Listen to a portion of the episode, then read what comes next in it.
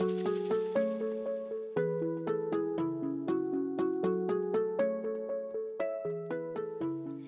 guys, welcome back to Caffeine and Crime. I know I'm late. Happy Wednesday though. Um the only thing I really can say is that it's been one hell of a week already. Uh, but I do apologize, and I hope you guys understand that we are jumping into this a day late. But I'm going to turn around and get this up for you guys today. Uh, but I can also say the main reason this is late is because I really wanted you guys to have a sneak peek into season four, which I've already has have said that it's spooky season. So since spooky season is coming, I wanted to have a sneak peek because as you guys know, tomorrow is October 1st, so we're going to be getting into Halloween time, and my first episode of spooky season will not be up until next Tuesday on the 6th, but it will be up. I've already been working on it. but this episode, I wanted to record once I had my sneak peek ready for you guys. And now that I have it ready, you guys will be able to hear it a little bit later on in this episode. But first, we've got to wrap up season three. As you guys know, every episode I do have my lovely, lovely sponsor, Anchor, who I appreciate so much because it really does help me keep these podcasts going. With that being said, it has been brought to my attention from a few different places of new sponsorships that I have decided to decline because 2020 has been heavy enough. I feel like at this point, we all know we need to vote. We need to use our voices. We need to get out there. We need to be heard. It has been a very, very hard year, hard four years. Um, so please get out, vote, use your voices. No sponsorship is needed here for me to be able to say that to you guys. I just hope you guys know that you do have a voice, you can be heard, but I don't want to bombard you guys with the whole voting thing because you guys are probably here to not listen to politics. I wanted to put it out there because even though I'm not going to record it and put it in every single episode for you guys to listen to over and over again, I did want to state it here in this wrap up episode. I'm not going to talk about politics, but I just wanted to mention it because more than anything, I want you to know that you do have a voice, you can be heard. You don't have to have the mindset that my vote doesn't matter because every single vote matters. Thank you guys for sticking along with me for another whole season. It's crazy. I cannot believe we are through season three. It has been a whirlwind year. Um, what a year to start a true crime podcast, eh? uh, but if you don't know the drill on my wrap up episodes, these are super casual, chill, guys. I'm just relaxing, drinking my coffee, and we're going to go over season three. We're going to talk about the cases, um, what I may have missed, what I have put on the blog, that type of ordeal, just to tie up any loose ends. So, episode one was the tragic case of Vanessa Guillen. Still such a hard one. I don't know if you guys have heard about all of the um, cases that are continuing to go on at Fort Hood uh, military base in Texas. Uh, it's one of the biggest military bases. I don't fucking care. There is so much sad, tragic things happening at that base.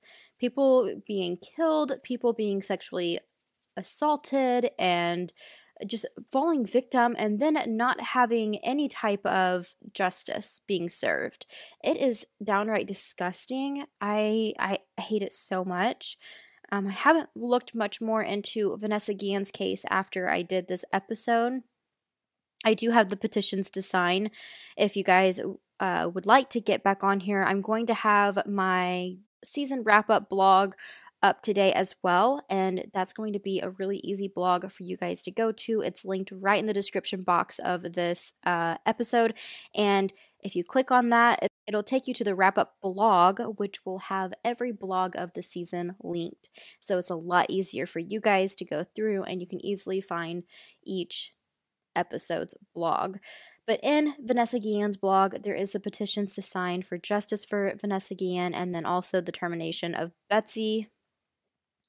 Let's just all pray and and hope with everything in us that that lady was fired You can also check out any of these episodes that are mentioned. There may be some spoilers, so you may want to check out the episodes before you listen to this one, too.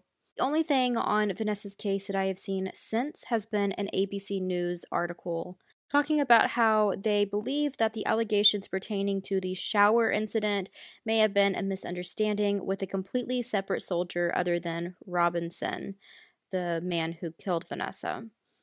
They also explained that during field exercises, soldiers would use baby wipes to clean themselves and referred to it as a hygiene shower. She was and this was actually what I guess one of the people in charge at the base said. She was actually behind a bush and she was conducting field sanitation.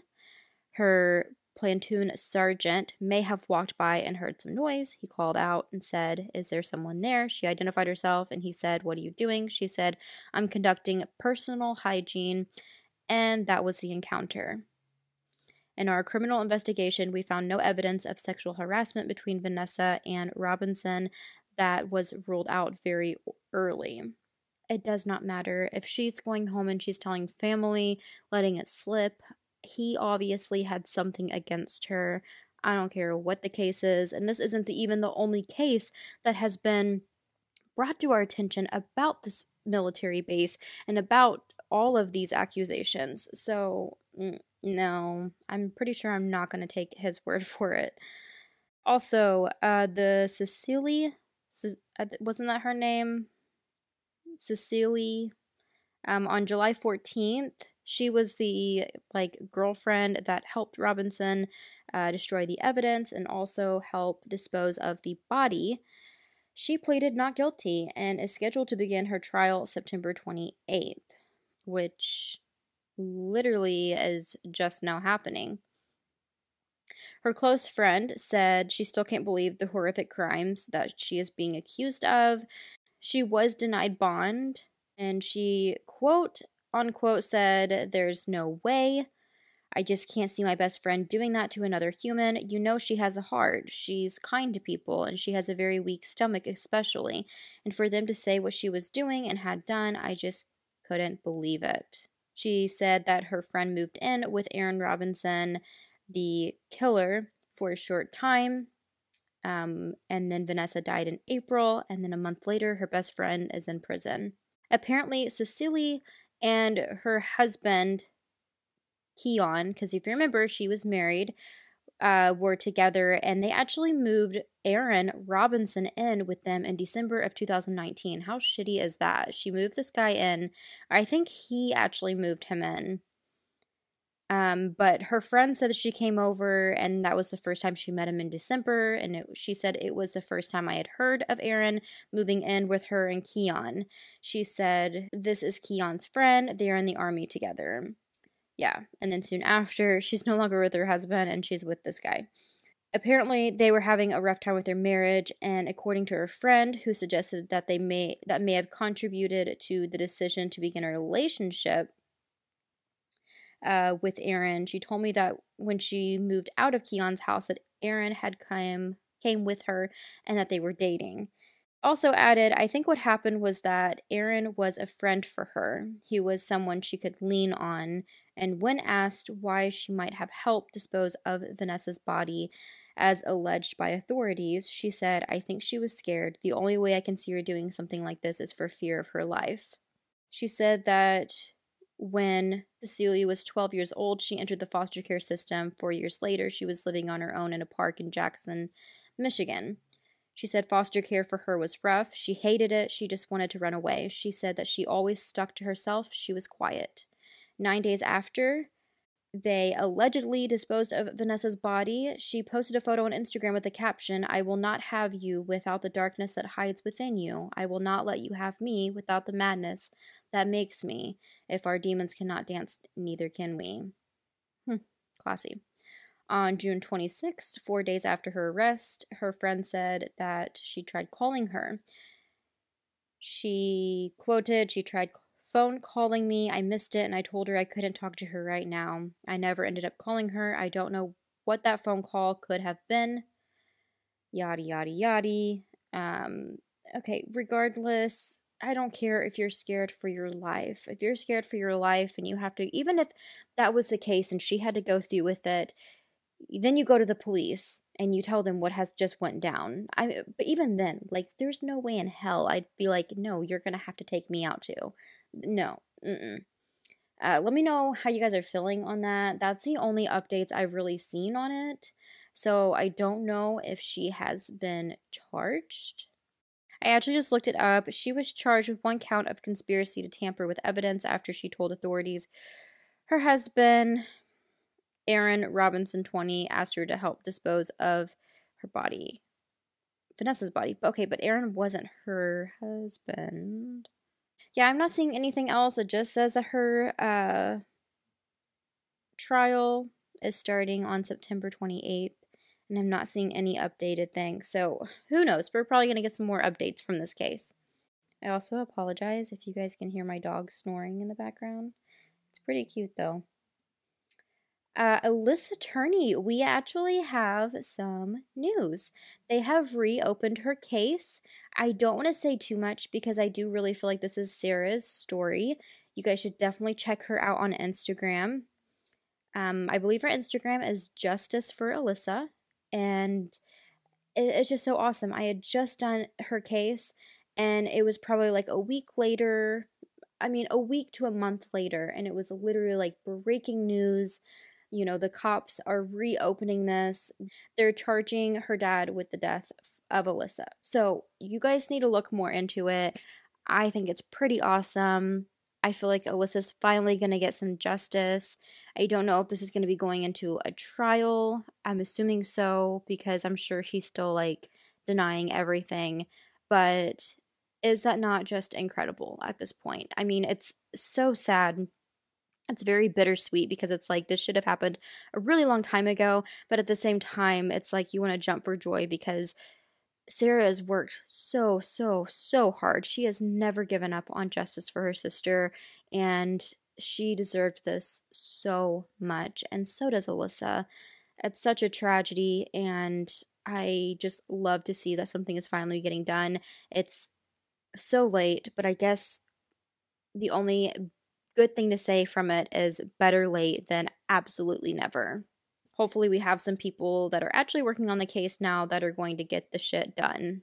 The Florida fishing trip massacre. I personally have not seen any updates. Please let me know if you have. Um, from what I do know, this is a very, very current uh, case. So I don't think we're really going to have a lot more information for the time being. There, at, that we know of, the three suspects are um, in custody, but I don't know any further information on it. On my blog, I do have info I found right after recording this episode. Tony TJ Wiggins was charged with tampering with physical evidence and three counts of first degree murder, no bond. Mary Whitmore, she got three counts of accessory after the fact of capital murder. Bond was set at $15,000 for each count. Um, Robert Wiggins, tampering with physical evidence, $1,000 bond, three counts of accessory after the fact of a capital felony, bond set at $15,000 for each count. All funeral expenses were covered by the outpouring of locals and others, and that is so amazing. Again, if you're confused about anything that I say in this episode, there's episodes related to all of these, and you can check them out for the full story and come back here for the end resu- result of what I have found since.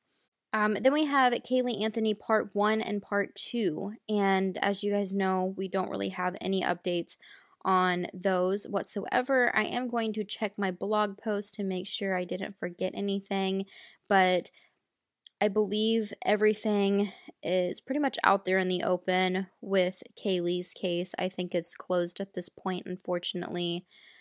But I do have links and pictures and all of that type of ordeal there if you want to check them out on those two blogs. I think I already mentioned it in the actual episodes of Caylee Anthony um, that Casey there may be like a lifetime movie.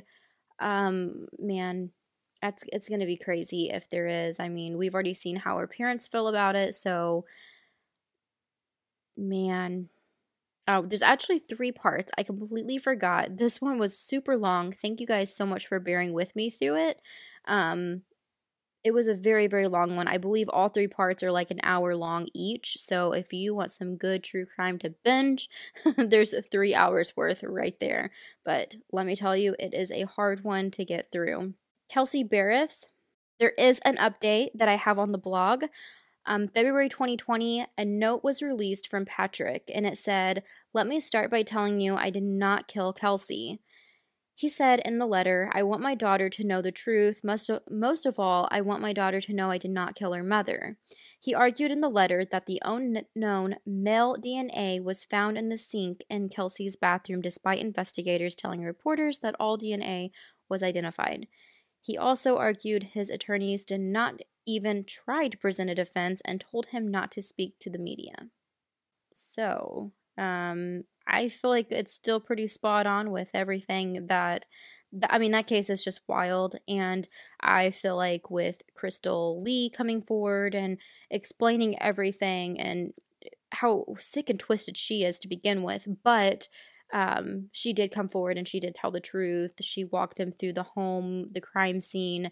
I, I don't see this not. I think this Patrick guy is fucking crazy. And I you know, I kind of have to say allegedly, but really deep down in my soul, I feel that this guy is the person who did this.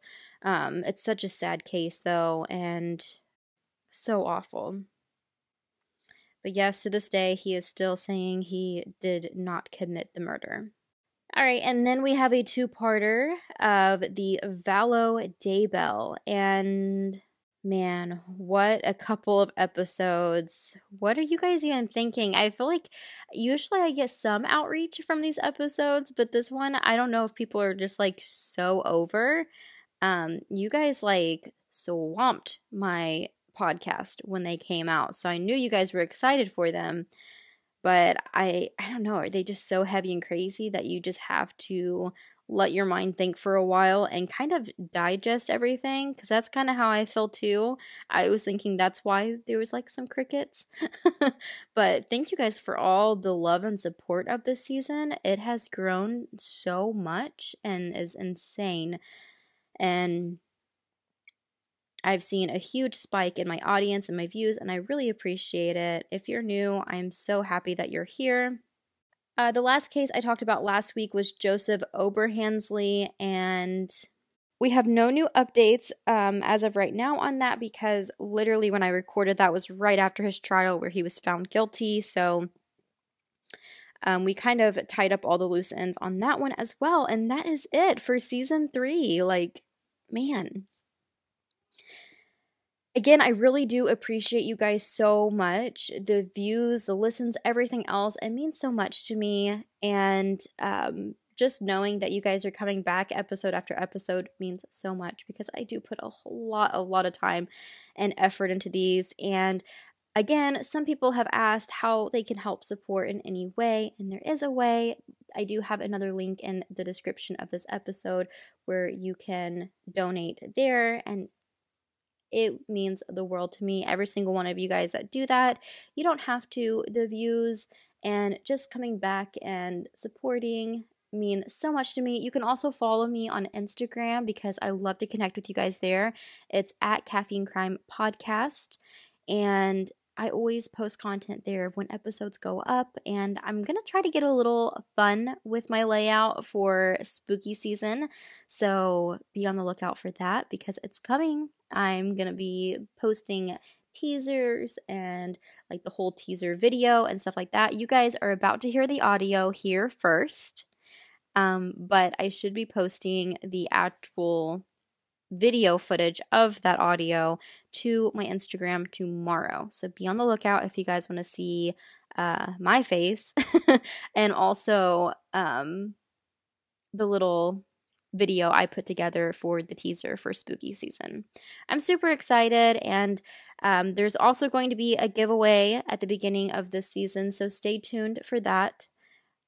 I'll be announcing it next week in the first episode of spooky season, and I am just so freaking excited. So, I'm not going to say much more. I want you guys to hear the sneak peek teaser and kind of get the idea of what season four, spooky season, my first ever one, is going to bring. So go ahead and have a listen. It is spooky season. Starting October 6th, I'm going to be bringing you guys spooky season here on Caffeine and Crime. My favorite content yet. It's gonna get real spooky as I talk about famous haunted places, a wide variety of haunted places, but not really the places themselves, but what happened at those places that make them so spooky. It shows her as a tragic, lonely old woman. And did I mention, spooky season is not just for October. Spooky season is going to go into December as well.